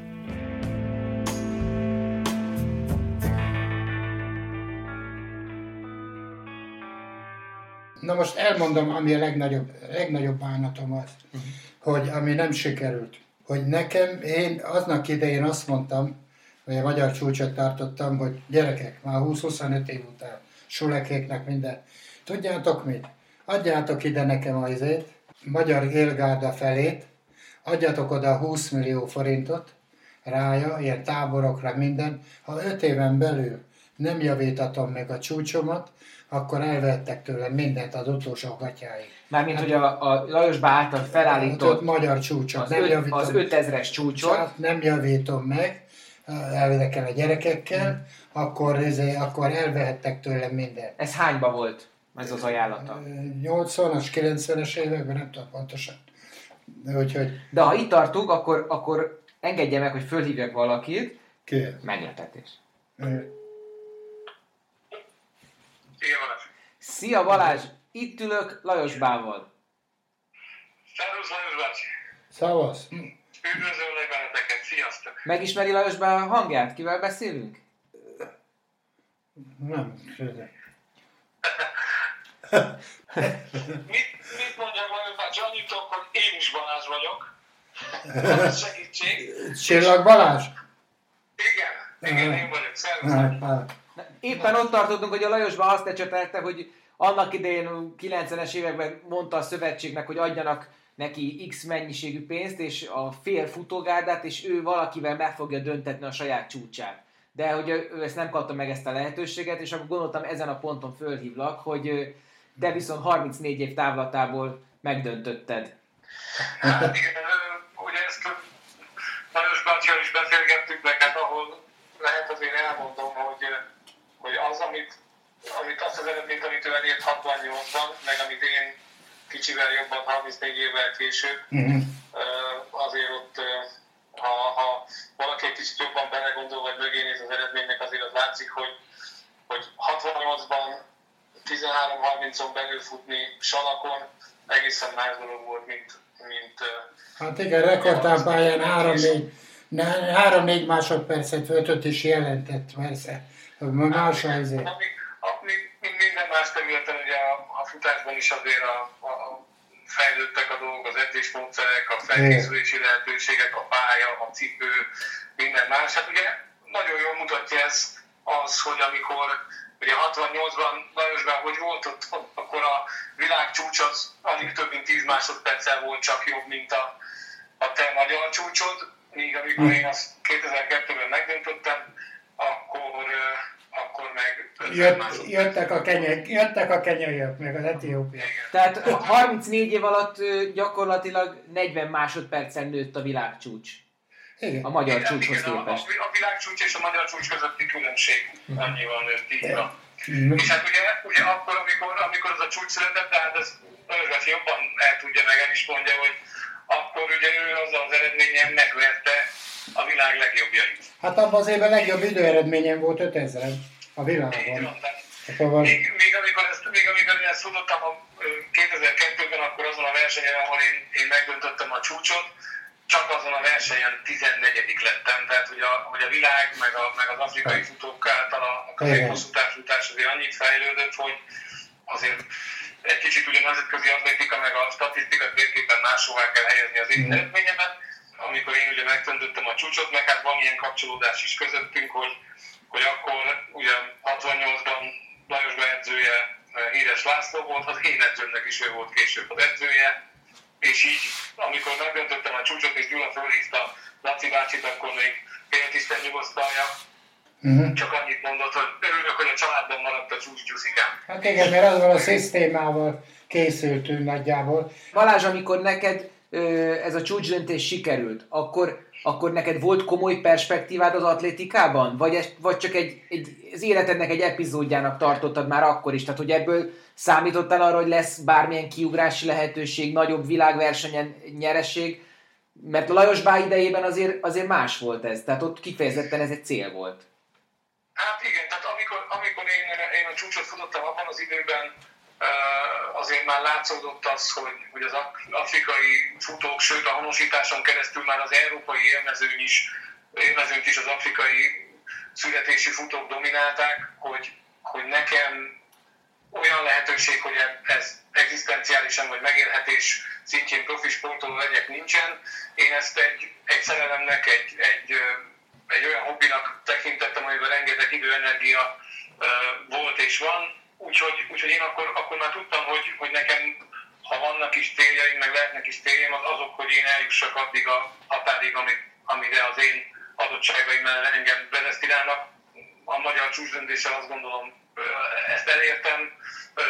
Azt egy kicsit sajnálom, hogy ilyen egészségügyi, meg műtét, meg egyéb miatt egyik olimpiára se sikerült kijutnom, ugye kettő olimpiás volt, amire úgy lehetett volna lehetősége de alapvetően nekem nem volt olyan célom, hogy, hogy én ebből megéljek, vagy, vagy, vagy ebből nemzetközi olyan eredményem legyen, hogy az, az aztán egzisztenciálisan bármit is jelentsen. Ez azért régen máshogyan volt, amikor Lajos bácsi még, még versenyzett. Az élethez szerencse kell, és, és az, hogy például az ember két dologba kellene elismertetni az országba is, hogy vagy valaki világversenyen jó fut, vagy világcsúcsot vagy időeredményt ér el.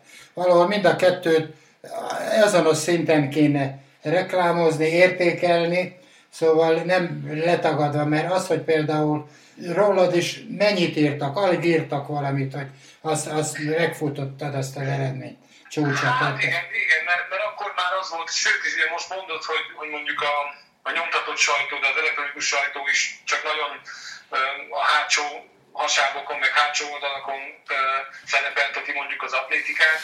Ezt ugye már lassan 20 éve az én csúcsdöntésem idején is már panaszkodtunk, hogy milyen kevés, milyen kevés, és akkor még a serdülő, illetve korosztályos országos bajnokságokról versenyszámunként eredménylistát közölt a, a nyomtatott ö, sajtó, most már nem, hogy arról a felnőtt bajnokságról se nagyon.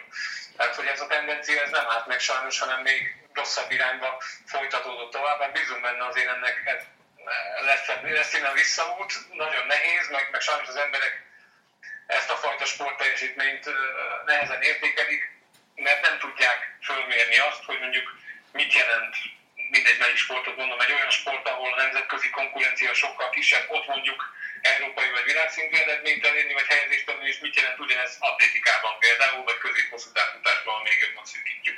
Még egyszer az, hogy teljesítmény elismerés, hogy az emberek nem igazán tudnak különbséget tenni sportteljesítmény és sportteljesítmény között. És ebben, ebben mit tudom, hibáztathatjuk a sajtót, de hibáztassuk magunkat, az atlétikát, meg az atlétikát szerető embereket, hogy valahogy ezt nem sikerült felszínen tartanunk, mert azért lássuk be annó még ugye Rózsavölgyi, Kiharosék, de még Lajos bácsi időben is azért ott a, a, futóversenyeken teli lenátok voltak, a futókat, mint rockstárokat szerették, de aztán ez, ez szépen elhalt és el, elmúlt, és most már örülünk, hogyha a versenyzők rokonaink kívül valaki még kimegy egy atlétikai versenyre. Ami egyéni sport, ami érték volna, az, az kellene legjobban megbecsülni. Igazából a nézettség számít. Tehát, hogy mivel lehet megtölteni ma egy stadiont, csapatsporttal, nem pedig feltétlenül egyéni sporttal. Alapvetően ugye ez valószínű, hogy a vasfüggöny innenség oldalán ez ment, hogy nagyon eredménycentrikus a, a, a, a magyar sport, tehát ugye az emberekben az, az beleívódott, hogy, hogy csak a dobogó meg az első-második hely az, ami számít, miközben amit mondasz, hogyha valaki egy olimpián tizedik lenne maratonon, hát az, az, az őrült sport teljesítmény, de, de, de minden bizony az emberek az a tizedik körülbelül így néznének erre az eredménye. És igaz az is, amit Balázs mondott, hogy, hogy a sport manapság már azért úgy fejlődik, meg abban az irányba fejlődik, meg azokban a sportágokban megy a pénz, ami eladható, ami olyan nézettségű. De érdekes módon az atlétika, ha megnézitek olimpián, hát a, mindenki arra kíváncsi, hogy ki a leggyorsabb 100 méteren, meg ki a legkitartóbb hosszabb távon, de hogy hát bízunk benne, hogy majd felnőnek újabb generációk, meg újabb kölkök, akik tudnak hasonló eredményt elérni, csak ha nincs népszerűség, meg nincsen megfelelő támogatottság, akkor ugye kevesebben választják ezt a sportot. Mm. Óvatatlan számok törvény alapján kevesebb lesz lesz olyan, aki, aki klasszis szinten vagy magas szinten tudja ezt művelni. Hát igen, és azért azt azt se felejtsük el, hogy itt a gyerekeknél az unalomfaktor az egy fontos dolog. Tehát amíg egy focit azért még az edzésen is élveznek, az edzés, vagy akár egy úszás, a monoton, napi szintű két-három órányi edzés, hogyha valaki komolyan csinálja, azért egy gyereknél az, az kiégetheti. Unalmas lehet. A sport az két mondatból áll. Egyik a legnagyobb megterelést, a legjátékosabban tudni kell elvégezni, és a vegyes táplálkozás. Most itt Magyarországon mind a kettővel baj van. Én tudod, azt, szok, azt is mondogatom, hogy gyerekek, tudjátok, mit kívánok, mit? Amit ezelőtt 50 évvel szívtam levegőt, ittam vizet, meg ettem kaját, ha újra azt ehetném, ihatnám, csak sajnos ma már minden mérgezett körülöttem. Amit te megdöntöttél csúcs, az volt a magyar atlétika történet leghosszabb ideig fennálló csúcsa? Igen, igen, 34 éves volt az. az Kriszt, volt Krisztusi kortóért. Igen. Magyar csúcs. Sőt, sőt én, én a bátyám, bátyám bújta akkor nagyon a statisztikákat, hogy, hogy akkor Európában sem volt olyan országos csúcs, ami ennél hosszabb ideig állt volna fönt. Most a számolgatok, akkor te még meg se születtél akkor, tehát 9 évvel később születtél a, csúcs fe, hát, bizony, a csúcsnál. Bizony. 68 júliusán, július elején futottad, én pedig 2002. július 20-án, tehát mm. majdnem, hogy ha nem kis túlzás a napra pontosan, de hónapra pontosan. Igen, hát olyan a ritmus, igen, ez... Balázs, én most elbúcsúzom tőled, köszönjük, hogy itt voltál, és... Én köszönöm, és nagyon örülök, hogy Lajos bácsi a hangodat. És most egyébként még egyébként a, a Szűcs Csaba maratoni csúcs, ami 92 óta áll, még van 6 éve, hogy be, beérje, beérje a, a Lajos bácsi, és a te Lajos bácsi csúcsot, amit te 34 év után döntöttél meg. Úgyhogy, na jó, lehet, hogy az lesz utána a leghosszabb ideig fennálló magyar csúcs, vagy a tiétek volt. Én köszönöm a lehetőséget, szia! Szia!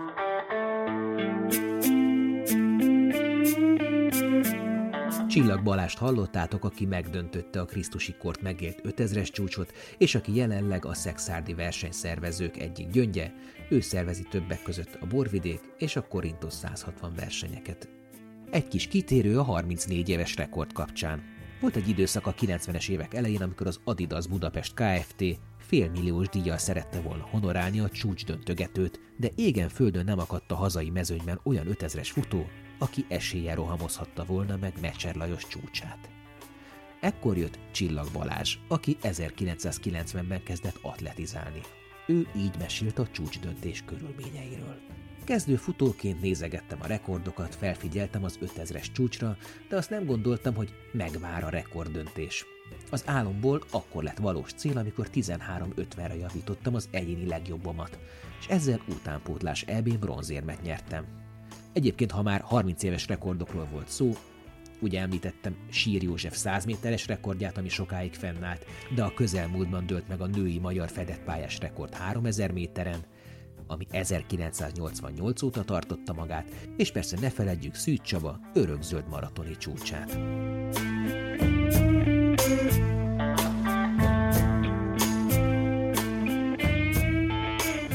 Én örültem, hogy megjavították a csocsomat, de én, hogy én még salakon futottam. Nem mindegy, hogy az ember rekordtámú, vagy bambuszrúdal ugrik, vagy műanyagrúdal ugrik. Szóval két, annak idején Gyulai Pisti kétfajta világcsúcsot akartak felállítani, hogy van a tengerszinti, meg a te, magaslati. Mármint amikor a Gyulai az atlétikai... 68-ban az olimpián Mexikóban. De szóval más volt a klíma, a magaslat, meg mind. Szóval magaslaton mondom, a Ron Clark úgy lett hatodik, előtte futott két héttel világcsúcsot tízezren, mert nekem abban az évben legjobb időeredménye volt ötezren, ami a magyar csúcs, hát ahogy nézem, még rekordtáni salak magyar csúcsra annyira akarom, de nem érdekes. A Ron Clark úgy lett hatodik, hogy összeesett a, a Bedford és az angol fotó is Európa csúcs tartunk mi állítólag szimuláltunk.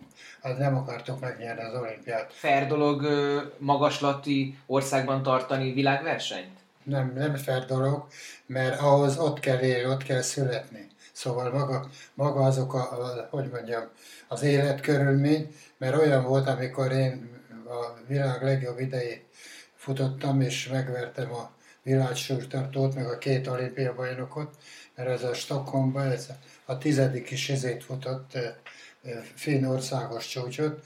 Ez akkor lejött a Keino, meg ezek magaslatról, meg tudtok verni, mert első egy-két versenyen még nem állt, állt a szervezete. De utána már nem lehetett megverni tengerszinten, hónapon keresztül, mert ők nyerték szériába a versenyzőt. Ez olyan dolog, hogy a biológia, a vegyészet az örök arcban van egymással. A tudomány fejlődik, és ma már az embereket kitenyészték, mint a versenyravakat, a versenyzők. Még mi még valamennyire természetesen sportoltunk, mert a 60-as években még C-vitamin, meg B-vitamin bekapkodtunk, meg ki szőlőcukor, meg mi úgy, úgy értük el, amit elértünk. De ma már ugye évtizedeken keresztül olyan életkörülmények között van a magaslati emberek minden. Szóval így nem fel, ez egy olyan dolog, hogy mind szoktam mondani, hogy tisztelem az úszókat, mert le a kalappal, de van, van olyan, amik egy, másfél, két órát alig nyer csak két aranyérmet úszásba, olimpiai érmet. De próbáljon egy maratoni futó megnyerni két aranyérmet egy olimpián. És a szemembe sokkal nagyobb érték egy tizedik helyezett maratoni futó egy olimpián, mint úszásba egy olimpiai bajnok. De, de ennek nagyobb teret kéne adni a világon, hogy a, mi, mi az, ami érték. Mert egy öttusázott, mint a Balcó is, hogy aki naponta háromszor edzett, az egy marha nagy teljesítmény volt, ugye? de minden nap, mert ugye délben lőttek, reggel futott, este ezért úszott, szóval az, az, az sokkal jobban igénybe vette. Szóval vannak olyan sportágok, ami, le, ami magasabb szinten van ott az én szememben az aranyére, mert most egy 18 éves gyerek, ami feljön a, a, a szinkronúszásba, zenére kijön a víz alól, az olimpiai bajnok, valahol, mit tudom én, furcsa egy kicsit számomra. Uh-huh. Mert, mert ugye... Jó, de ez sportága válogatja, persze, tehát az, hogy nagyon nehéz az almát a követővel összehasonlítani. Persze, nehéz, nehéz összehasonlítani, de, de legalább ezt tudom, de, de lehetne tudatosítani, amit most elmondtam, hogy azért ilyen különbségek vannak a teljesítmények között.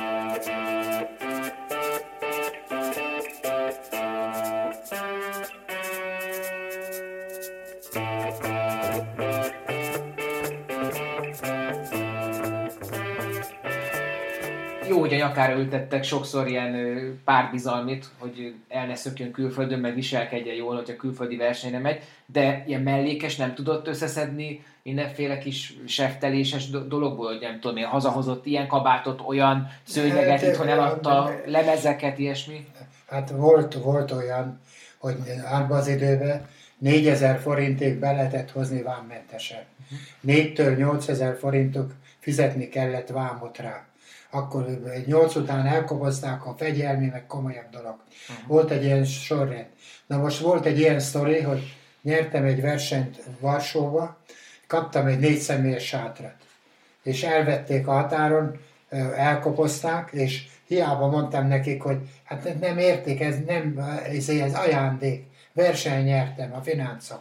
A végén olyan volt, hogy a Jakab Sanyi, nem tudom élen még, belügyminiszter volt, neki írtam levelet, hogy hát intézem már el, hogy hát ajándékat megkapja meg, mit tudom én. Akkor még így működtek a dolgok, uh-huh. hogy mhm. még ennyi plusz tudott az ember, hogy hiakolni egy. Na most egy évben ugye volt most 6-8 ilyen verseny, ami ilyen pénzdíjas nyugaton, most ez 6-szor 8000-et, ha behozott az ember, 4000 forintot tudott csencselni. Vagy pengét adott el, vagy, vagy harisnadrágot, vagy valami. Úgyhogy Hát azért most, most ha például megnézem itt, mit tudom én, 67, induljunk 67 júniustól, akkor Budapest, Berlin, Köln, London, ez egy hónapon belül, akkor utána Duisburg, Budapest, Montreal, Nairobi, Kiev, Budapest, Mexico City, előolimpia. Tehát, hogy azért rengeteg utazás ez, rengeteg, rengeteg helyen járt Lajosbá. Jó, hát igen. Egyébként melyik volt a leg, leg extrémebb, vagy legdurvább hely, ahol járt? Olvastam valahol egyszer, hogy, hogy Moszkában valami nagyon hidegbe kellett futnia, de az beltéri verseny volt. Befedett pálya volt, de ott az volt a helyzet, hogy 32 fok hideg volt, még én nem gondoltam azt, kimentem futni, és akkor úgy, hogy kimentem a, a, az aluljáróból, a metróból, kint, és mit tudom én, egy 200 méter után vissza be kellett futnom a metróba, mert olyan hideg, szeres idő volt. Abban az időben 30 fok hidegek voltak, még a 60-as években. Aha. És ezek az utazások mit adtak Lajos Bának azon kívül, hogy versenyzett? Tehát ez, ezek kijutni a 60-as évekbe külföldre, nyugatra, milyen érzés volt ez? Hát volt, volt, ahol, volt ahol élmény adta, például ugye én nyertem a, a francia a Lumanité versenyt, azért volt szenzáció 61-ben, mert Bolotnyikov Rómában nyerte az 5000 és mint olimpiai bajnok megvertem ezen a mezei futóversenyen. És ott volt egy olyan dolog, hogy az embernek, hogy mennyit kell gondolkodni, én is ilyen fineszessel minden, hogy az egyik mezei versenyt úgy nyertem meg, hogy mezikláb. És a bérházak között volt ez a futóverseny, és agyagos izé volt, és akkor gondoltam egyet, hogy szögeszipő nélkül, mezikláb, így, így nyertem meg ezt ezért. Szóval sokszor az élet produkál dolgokat, de mindig azt szoktam mondani, hogy az az ember, aki nem gondolkodik, akár egy jó parasztember, hogy most így ültetek ebbe a sorba, most így kísérletezek, akkor az nem fejlődik. Rendben jártam úgy külön Tokajba, edzőtáborba, hogy ugye művésztáborok voltak ott. És ott voltak a festők, nem tudjátok azt, hogy egy embernek mi játszódik le a futás közben. Mondom például, csak egy példát mondjak, hogy millió gondolat az utolsó 400 méteren. Hajrázak, nyissak hajrát, nem most, ezért most induljak. Mondom, ez ugyanaz játszódik le bennem érzelmileg, mint nektek, amikor megfogjátok az ecsetet, az húztok egy vonalat. Hogy ezt most így húzzam, ez így lesz vagy úgy lesz akkor azóta úgy tiszteltek, már nem néztek bolond futónak se. Nagyon jó, hogy itt tartunk. Kicsit szeretnék beszélni a, a, a stílusáról, edzés módszereiről, versenyzési módszereiről. Ha jól tudom, Lajos bár inkább iramenő volt, nem pedig egy hajrázós típus. Ez hogy tűl el egy atlétánál? Ez az élet magával hozzá. Ron Clark ugyanilyen típusú volt. Ő mindig robbantott. Ott is, amikor futottam a 13-29-et, akkor ő kétszer robbantott. És ugye a nyakán csüngtem egyedül, és akkor el tudtam a második robbantással, utolsó 800-on, még el tudtam vele, hogy menni, mert ugye minden összefolyt, majd alig láttam a, a pályát, csak éppen a salak szélét minden erőmmel, futottam mögötte. És akkor utolsó 5 méteren valahogy megelőztem, beértem. Szóval minden erőmet, hogy elszeszedtem. Szóval ez, ez, a, ez, a, ez, a, ez, ez, ez, hogy valahogy minden összejött. Az, hogy 13-as rajtszámmal indultam, és ez, ő, ő, ő, is ez a típusú volt, hogy, hogy ez a hosszú hajrával, Irammal nyerte az időeredményekkel, nyerte az versenyt, és én is az a típusú voltam, hogy hosszabb hajrával jobban tudtam szerepelni. Jól tudom, hogy a Ron Clark az nem nagyon melegített a versenyek előtt, hanem csak odaállt? Nem sokat melegített, igen, melegített, azért futott őt, ezébe, hát egy-két kilométert futott, vagy két kilométert. Lajos már mennyit melegített? Hát én is olyan négy-öt kilométer körül. Kis a részt a pár repülő. És, és inkább szerette diktálni a tempót Lajosbá, vagy inkább szeretett tapadni, menni, és előbújni mondjuk szélárnyékból, vagy tehát inkább utazni szeretett, vagy inkább diktálni? Hát, még, nagy versenyeken inkább próbáltam helyezkedni, utazni, mert, mert arra is gondolkoztam, hogy, hogy ne a hármas pályán fussak, hanem az egyesen. Mert egy körben nyerek egy métert másfele. És az már sokat. A hát nyolcat nyer, nem, egy, egy, nem a külső, az... E, a külső nyolc, igen. De, hát az, az, az, az na jó, minden, de, minden egyes, de jó, de, 8 méter de a futók, De a futók két pályát fognak, egyes, kettes. És a kettes szélén futok, vagy a, ja, vagy a közel a izébe, akkor csak egy métert nyerek, szóval, de az is jelent valamit. Ugye? Nem, nem, nem, a 400-as rekordtánon ugye úgy jön ki a dolog, hogy minden, ha, ha egyesen fut, az a 400 méter, igen. de ha kettesen fut, az már 408 méter.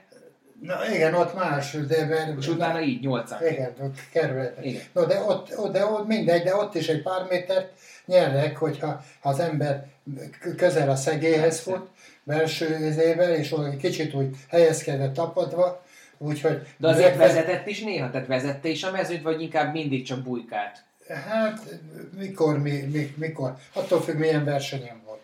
Mert a nagy versenyen próbált az ember helyezkedni, somákolni egy kicsit. De akkor ki akart vezetni? Ki az a... Mindig volt vezető. Hát ez mindig. Volt, aki irammenő volt, volt, aki... Hát a, a, a, a kenyaiak, meg a, ezek, ezek, ezek irammenők voltak, ezek mindig mentek. Mindig, aha. Persze. Clark is olyan típusú. Akkor inkább ez, a, ez az utazós típus volt Lajosbá. Edzésnaplói vannak Lajosbának? Hát adattam, azt nem adták vissza. Nem. Kinek? Edzőtársamnak, és És miket edzett akkor így fejből? Tud, tud, mondjuk el tud mondani pár klasszikus edzéstípust, amit magának írt elő? És, Két és... dolgot vettem figyelembe. Napi megterelést egy kicsit fokozzam, és a, a, amit mond, vallottam, mert beszéltem erről, a résztávedzés. Egyik nap erős volt, másnap kevesebb, farflexerő, és a vegyes táplálkozás. Ez egy nagyon döntő dolog. Hát annak idején például Balcó Bandi még a tejfölébe is mézet tett például. Hát én nekem most se, nincs olyan nap, hogy nem eszek mézet. 26 fajta reggelit eszek. 6 fajta teja van. Akkor reggel megiszok ebbe a korba már egy, egy stampó, egy fél decit, mert ez jó értágító, meg minden, mert idősebb korba, és utána mondom, megeszek egy banán, akkor utána megsütöm a lecsót, és utána eszek kefért, mert lugosítani is kell a szervezetet, nem csak savasítani. Ugye a tejában ugye általában méz, és akkor még az étcsokiból eszek, meg időnként eszek azt a makréla halat egy mhm. dobozzal, mert az is a parkézorkort egy kicsit eltolja. Mert ugye meg kell nézni, hogy nem Parkinson a tengeri izék, a eszkimók, meg ezek az emberek. Nem De miért Lajos Válnak most Parkinson Nem, nem csak az ember, hogy mondjam, az embernek, ha el akar esni, akkor igyekszik nem úgy lépni. Ezért természetesen kell táplálkozni, nem eszek rendesen húst, meg ezért, szóval meg időnként persze szalonnát is eszek, a szervezet az olyan, hogy megkívánja. Beszéltünk már a, arról, hogy kik voltak a hazai ellenfelei, amikor elkezdett futni, hogy milyen nagy nevek vették körül, Iharos, Sütő József, akkor a Tóth akivel edzett, de egy kicsit tekintsünk külföldre is, hogy azért, ha bárki megnézi a 60-as évek nemzetközi atlétikáját, ezekkel a nevekkel fog találkozni, akikkel Lajos Bá szinte havi szinten találkozott különböző versenyeken. Kikkel versenyzett? Hát Ron Clark, Harald Norpot, Bedford, az angol futók, volt a Schnell, az 5000-es, az a új-zélandi olimpiai bajnok, uh-huh. Halberg, Halberg az nyert 5000, uh-huh. Schnell az 800-as volt. Akkor voltak itt, ugye, itt Európában Jazzy, akkor... Francia futó fenomén. Jazzy, igen. Akkor hát volt a... Afrikaiak közül? Hát a Keino, akkor volt a Temu, ő is olimpiai bajnok. Igen, mind a kettő, igen. Akadálya meg tízezre. Mexikóban nyerték az olimpiát ők. Ezek is. nagyon nagy nevek. Tunéziai, Gamudi, az Tunéziai. És akkor ezekkel pariba volt Lajos Vár. Igen, fotkáros, igen. Uh-huh. Mi folyik egy ilyen 5000-es mezőnyben? Tehát mondjuk ott milyen átlagköröket kell futni? Hát annak idején 62-es köröket futottam, 63 körül, 5000-en, mikor futottam ezt a magyar csúcsot, uh-huh. Stockholmba. Attól függ, hát most már 59-60. Hát most... És érzetre milyen mondjuk egy ilyen 5000-et végigfutni? Kicsit menjünk végig ezen a stációkon, hogy elkezdi, akkor még nyilván még könnyedebben megy, nem? És aztán, aztán mit érez? Szenvedést, vagy fájdalmat, vagy mesélj egy kicsit erről, az érzésekről. Hát az a helyzet, hogy ugye az embernek a holdpont az mindig jelentkezik.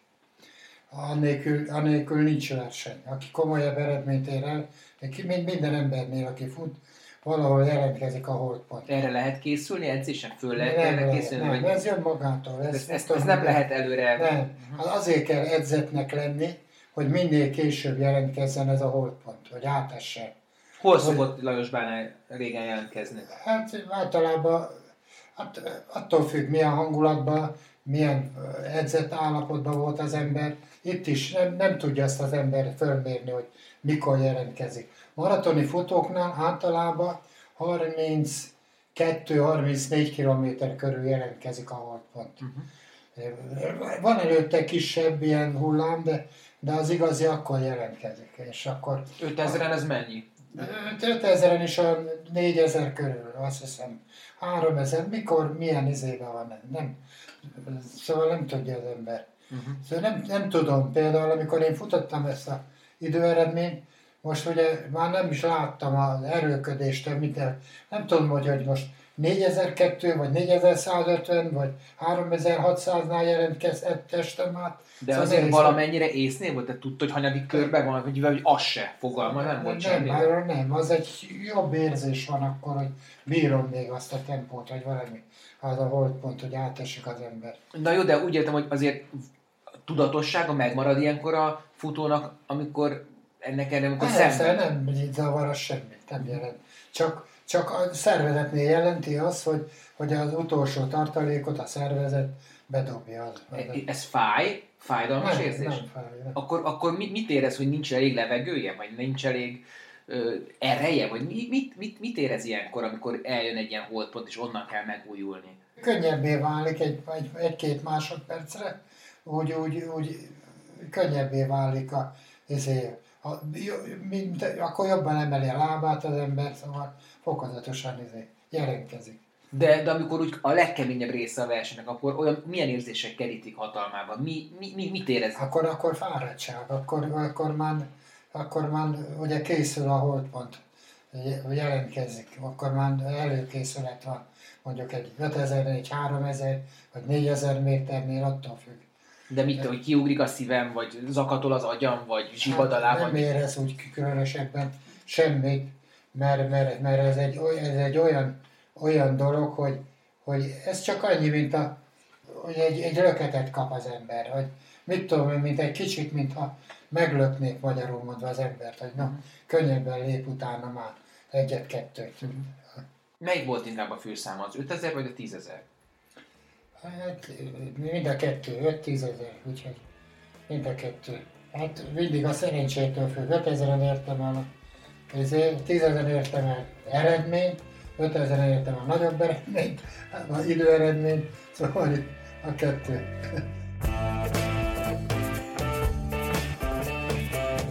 Ennyi volt az első rész Mecser Lajossal, hamarosan jön az életút interjú második része. Nem csak 5000 méteren vagy 10.000 méteren értékes minden század másodperc, hanem minden perc értékes az életben. Ez a hospice szlogenja.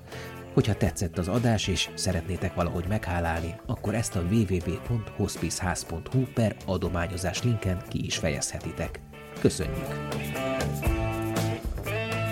És hogyha a hallgatni való mellett olvasni valóra is vágysz, akkor vedd elő 2021 első Runners world többek között találtok cikket útvonaltervezésről, hatékony formába lendülésről és edzésperiodizációról, generációkról a futásban, családokról, ahol a főszerep a futásé vagy híres futótestvérekről, arról, hogy miért nem születnek kimagasló rekordok évtizedek óta Magyarországon a futásban, az élet nagy szorongásairól és kiégésről, pihenésről, Covid-fertőzés utáni edzésről, nemek harcáról, hogyan regenerálódik nő és férfi különbözőképpen, valamint instant körökről is olvashattok alapban, és arról, hogy mit csinál a triatlonista télen.